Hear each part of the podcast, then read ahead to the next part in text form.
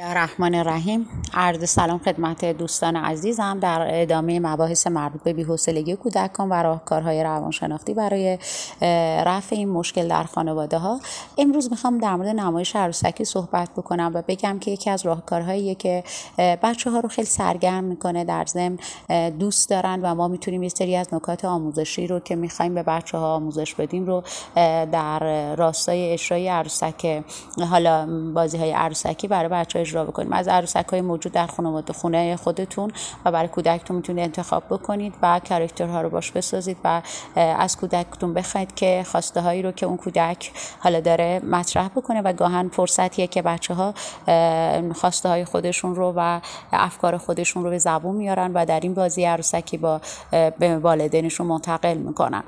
و یکی از راهکارهای بازی درمانی در کودکان هم به همین روش هست که فرصت ایجاد می‌کنیم تا بچه ها خواسته های خودشون و افکارشون رو به زبون بیارن.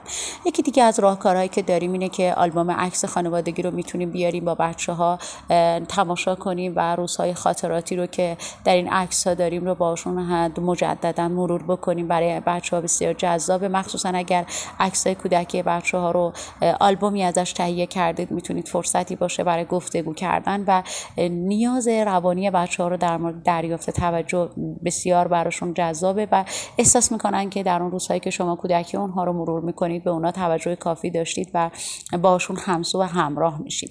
یکی دیگه از راهکارهایی که داریم اینه که شما با کودکتون یک بازی به داشته باشید و مشاغل. مثلا اگه فرزند شما علاقه به شغل خاصی داره مثل دکتری مثل پرستاری یا هر چیز دیگه ای یا معلمی شما نقش دانش آموز رو بازی کنید یا نقش بیمار رو بازی کنید و بگذارید که کودکتون لحظاتی رو با شغل مورد علاقه خودش حس خوب رو مرور بکنه و از اون داستانی که برای خودش ساخته لذت ببره. همچنین برای کودکتون حتما کتاب های داستانی تهیه بکنید که آموزنده باشه و ساعت هایی رو از شبان و روز برای کودکتون قرار بدید در مورد کتاب مطالعه کنند و یعنی براشون مطالعه کنید. اگر کودکی هستش که هنوز به اصطلاح سواد نداره و یا اگر در سنین به اصطلاح بزرگتری هست و مطالعه می‌تونه بکنه می‌تونید کنارش باشید و مطالعه کنه و شما شنونده باشید که براشون بسیار جذاب خواهد بود.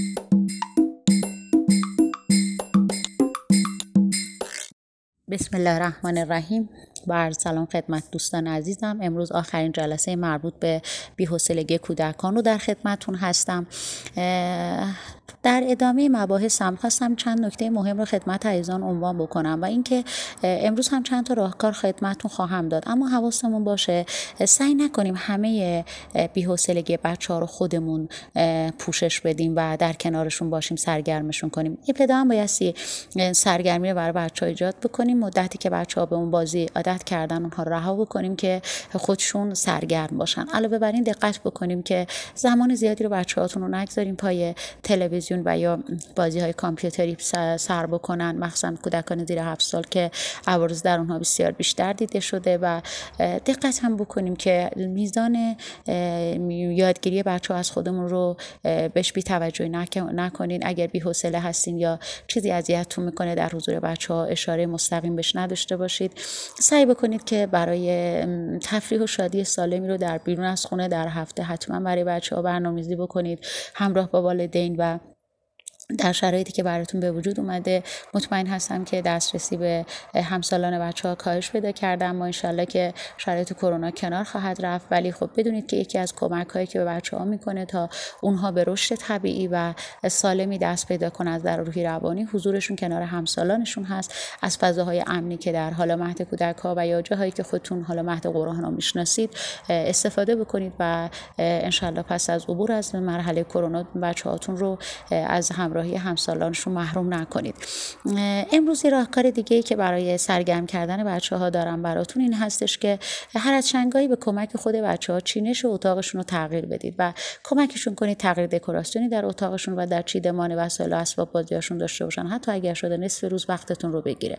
چون این فرصت خوبیه که هم به بچه ها نظم رو یاد می‌دید هم در کنارشون هستید فرصتی رو با هم دیگه پر می‌کنید و به اضافه اینکه با تغییر دکوراسیون بچه ها به انرژی و نشاط بیشتری می‌رسید. برسن توجه هم داشته باشین که اسباب بازی بچه ها شما اگر زیاد باشه خودش عامل بی‌حوصلگی لذا اسباب بازی هاتون رو به چند قسمت تقسیم بکنید و چند وقت یک بار این اسباب بازی ها رو با هم جایگزین بکنید که هم برای بچه ها تکراری و بی‌حوصلگی به دنبال ایجاد نکنه. و تا اونجایی که براتون مقدور هستش توجه داشته باشین که اگر قرار هست بچه ها برنامه تلویزیونی تماشا بکنن یا براشون سیدی های آموزشی خوب کارتونی تهیه بکنید که براشون مفید باشه و یا از شبکه های استفاده بکنید که مطمئن باشید برای بچه ها آموزش به مشکل داری نخواهد داشت. دقت داشته باشیم که با بردباری می‌تونیم بیشتر از خشممون نتیجه بگیریم. دقت بکنیم که کودکان الگو بردارای ماهری هستن.